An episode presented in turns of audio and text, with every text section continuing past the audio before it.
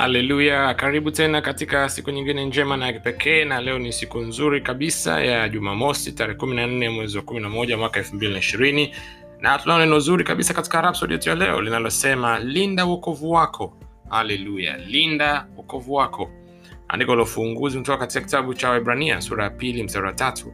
Neno linasema sisi je tutapataje kupona tusipojali wokovu mkuu namna hii ambao kwanza ulinenwa na bwana kisha ukathibitika kwetu na wale waliosikia. Mm. linda wokovu wako. Tutapataji kupona tusipoulinda tusipoujali? Wokovu mkuu namna hii. Mchungaji anaanza kusema kama kuna kitu kinachopaswa kuwa ni cha thamani kwako katika maisha haya haswa katika siku hizi za mwisho basi kinapaswa kuwa ni wokovu wako binafsi. Mstari wetu mkuu unasema je sisi tutapataji kupona tusipojali wokovu namna hii? Hmm?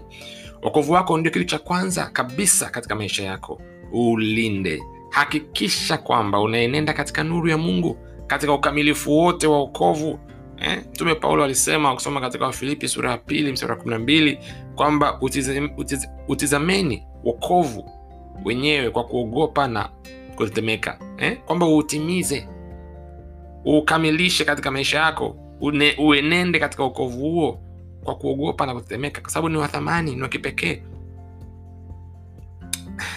tuendelee kusoma utaona kwa nini tunasema ni wa mchungaji anasema haijalishi mafanikio yako katika maisha yatakuwa ni kazi bure pasipo uokovu wako. Kwa haijalishi umefanikiwa namna gani haijalishi utafanikiwa namna gani bila uokovu ni bure. Yesu alisema katika marko sura ya 8 mstari 36 kwa kuwa itamfaidia nini mtu kuupata ulimwengu wote akipata hasara ya nafsi yake? Hmm? mtu atalipa nini kama mbadala wa nafsi yake? Kwa unaweza ukapata ulimwengu wote kama huna wokovu sio kitu. Mbele za bwana.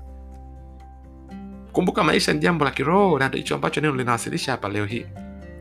Uokovu ni wa muhimu sana kuliko mali kuliko chochote kile katika ulimwengu ambacho unaweza kukipata. Ndio maana yesu akasema katika marko 836 anasema haijalishi makongamano mangapi umefanya au umehudhuria au ni watu kiasi gani umewasaidia pasipo uokovu wako ni kazi bure. Kwao haijalishi umeenda kwenye makongamano mangapi? Au we mwenyewe umefanya makongamano mangapi? Au umewasaidia watu wangapi? Bila wokovu ni bure mtumishi. Enda kasome sura ya kumi kitabu cha matendo ya mitume. Uone kuhusiana na cornelius ambaye alikuwa anasaidia sana watu. Biblia inasema mpaka malaika akaja akamwambia sadaka zako zimefika mbinguni. Lakini alimwambia fanya moja mbili tatu ili kupokea wokovu. Alimweleza nini cha kufanya? Nenda kasome. Anasema usichuuze wokovu wako kwa kitu kingine chochote kile tumezungukwa na hayawani na wanyama ambao hawana huruma hata kidogo na kundi. Hmm? watafanya chochote kile kwa ajili ya manufaa yao binafsi. Usiwaruhusu wa kuhadae. Pia usijiongeze wewe mwenyewe katika upotovu. Eh? usitembee mwenyewe katika njia ukaingia uka katika njia ya upotevu. Wala usiruhusu wale wanyama wayawani azungumzi wanyama wa anazungumza watu ambao wana hulka tabia mtazamo mwenendo kama wanyama wayawani kama wale wanyama wa au wanyikani ambao wanataka kuwaondoa watu katika njia halisi. Anasema dumu ndani ya kristo dumu katika neno lake naendelea kulidhihirisha pendo lake na haki yake katika ulimwengu wako. Ni jukumu lako sio jukumu la mtu mwingine kuweza kudumu katika kristo na katika neno lake. Tunasema kumbuka hauko hapa kwa ajili ya ukovu wako tu bali pia uko hapa kwa ajili ya kuwasaidia wengine pia kupokea ukovu wao oh. pindi unapotambua haswa wokovu ni nini si tu kwamba unaulinda kwa maisha yako yote bali pia utakuwa na bidii sana kuwashirikisha wengine mtume paulo anasema ukisoma katika waraka wa rumi sura ya kwanza mstari kumi na sita kwa maana sionei haya injili hmm? kwa sababu ni uweza wa mungu uletao ukovu kwa kila aminie kwa myahudi kwanza na kwa myunani pia. Ina kwa mataifa wote. Nguvu ya injili ndio nguvu ya mungu iletao ukovu kwao lazima watu wasikie na lazima uhusike kwenye kuupeleka kwa wale watu ambao hawajausikia bado. Anaelimisha kusema njia pekee ya kuwasaidia wengine kuupokea ukovu ni kuwashuhudia ni kuwashuhudia kwa injili. Hivyo basi lifanye hili kuwa ni harakati zako na sehemu ya muhimu ya utaratibu wako wa kila siku oh, oh. mwana ilivyo nzuri? Kwamba fanya harakati zako za kuhubiri injili kuwa jambo lako la kila siku. Lipe kipaumbele katika ratiba yako. Sio kila mwezi kila siku kila wiki. Fanya kitu mahususi cha kudhamiria katika kuhakikisha kwamba injili inasonga mbele kila siku itwayo leo. Mm. ni jambo la kipekee sana. Somo la leo linasema linda uokovu wako. Hebu tufanye ukiri kwa pamoja. Sema ninamtumikia bwana katika roho na kweli pendo lake daima na kwa, na kwa uendelevu linaendelea kudhirika kupitia mimi kuwamiminikia wengine hakuna nafasi kwa ajili ya chuki au uchungu au wivu au majivuno ndani yangu kwa maana pendo la mungu limemiminwa kwa wingi katika moyo wangu na roho mtakatifu oh. na pendo hilo linanibidisha kuihubiri injili na kuwafikia waliopotea kwa upendo kuwageuza kutoka gizani na kuwaleta katika kristo. Haleluya! Wow, ukiri wa kipekee sana huo. Mm. basi wakati huu tutakwenda kufanya mafunzo ya ziada kwa kusoma uh, mistari kadhaa kama mitatu hivi. Tunaposoma katika kitabu cha wafilipi sura ya pili mstari wa kumi na mbili. Neo linasema basi wapendwa kama vile mlivyotii siku zote si wakati mimi nilipokuwapo tu bali sasa zaidi sana mimi nisipokuwapo utimizeni wokovu wenu wenyewe kwa kuogopa na kutetemeka. Hmm? kwa hiyo haufanyi tu kwa sababu mchungaji uko pale au mzee wa kanisa au mtu, mtumishi mtume au yoyote yule. Unaishi kwa sababu ni uokovu wako. Kumbuka kala ujawa mtumishi kaa ujaa na cheo chochote katika nyumba ya mungu au katika ufalme wa mungu wewe kwanza ni mkristo. Kwa hiyo tunza ule uokovu wako uthamini enenda kwa kutetemeka na kwa hofu. Sio hofu ya kumwogopa mwingine ya kuutunza ya kujali kwamba hichi kitu ni cha thamani cha kipekee. Kwao siwezi kukichezea siwezi kukifanya ili mradi tu Mm-mm. nakitimiza kwa ukamilifu wake sawa sawa neno linavyosema. Ni muhimu sana muhimu mno mno mno mno.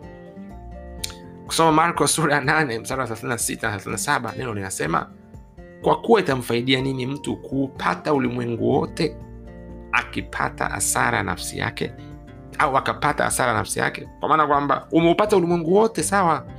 Kwako ulimwengu unamaanisha nini? Au kama hivyo andiko likisema ulimwengu wote kwako nini picha gani inakuja katika fikra yako katika mtazamo? Kwa haijalishi vile unavyotaka kuvipata katika maisha unavyopambana kila siku weka juhudi na hamasa kuvipata. Yesu anasema yeye aliyeumba mbingu na nchi. Yeye aliye bwana mabwana na mfalme wa falme. Yeye ambaye ulimwengu umeumbwa na yeye na kwa ajili yake. Anasema hivi kwa kuwa itamfaidia nini mtu kuupata ulimwengu wote akipata hasara nafsi yake? Ama mtu atatoa nini kwa mbadala wa nafsi yake? Au kama mbadala wa nafsi yake? Nini ambacho utalipa ili kiwe badala ya nafsi yako? Hamna mtumishi. Hakuna. Akipo akijai kuwepo. Wala kitakuwa. Kwa kama yesu anasema huwezi kulipa chochote katika ulimwengu huu kwa ajili ya nafsi yako basi faticha kile ambacho amesema na ndio huu ukovu tunaozungumza. Utunze. Na kama hujaupokea tutakupa fursa leo ya kufanya hivyo. Andiko la mwisho ni wakorinto wa kwanza sura ya 9 mstari wa 26 mpaka 27 neno linasema hata mimi napiga mbio vivyo hivyo. Si kama asitae napiga ngumi vivyo hivyo. Si kama apigae hewa. Bali nautesa mwili wangu na kuutumikisha. Isiwe nikiisha kuwahubiria wengine mwenyewe niwe mtu wa kukataliwa. Oh, nenda kasome sura ya kwanza mstari wa tisa uh, waraka wa kwanza wa korinto sura ya tisa. Soma mstari wote soma, soma, soma, soma sura yote. Ona kile ambacho paulo anaeleza kuhusiana na jinsi ambavyo alikuwa anauweka mwili wake katika ungesema subjection au katika, katika kuutiisha anasema katika kuutesa katika mafunzo ili ahakikishe kwamba ule mwili usiwe sehemu ya, kum, ya kumtoa yeye. Ingawa amehubiri injili ingawa amefanya mambo makubwa lakini anajua kwamba haendi mbinguni kwa sababu yeye ni mtume haurithi uzima wa milele kwa sababu yeye ni nabii? Hapana kwa sababu yeye ni mkristo. Kwa hiyo lazima autunze ukristo wake kwa hali ya juu kabisa kwa hamasa ya kipekee kwa, kwa, kwa, kwa unyenyekevu mkuu. Kwa asubuhi ya leo kama au wakati huu kama unatusikiliza na unataka kumpokea kristo kama bwana mwokozi wa maisha yako sababu huwezi kuwa na uokovu huu kama kristo sio bwana mwokozi wa maisha yako. Nadhani nikupe fursa hii siku ya leo. Sema sala hii fupi na italeta badiliko la kipekee ndani ya maisha yako yote. Sema ee bwana mungu naamini kwa moyo wangu wote katika yesu kristo mwana wa mungu aliye hai. Naamini alikufa kwa ajili yangu na mungu alimfufua katika wafu. Naamini yu hai leo. Ninakiri kwa kinywa changu ya kuwa yesu kristo ni bwana wa maisha yangu kwanzia leo hii. Kupitia yeye na ndani ya jina lake ninao uzima wa milele. Nimezaliwa mara ya pili. Asante bwana kwa kuiokoa nafsi yangu.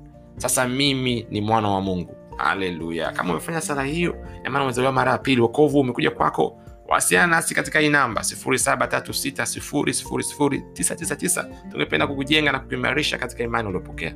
Mungu akubariki sana. Wikendi yako iwe njema ya ushindi, ya ubora, ya utukufu katika jina la Yesu, amina.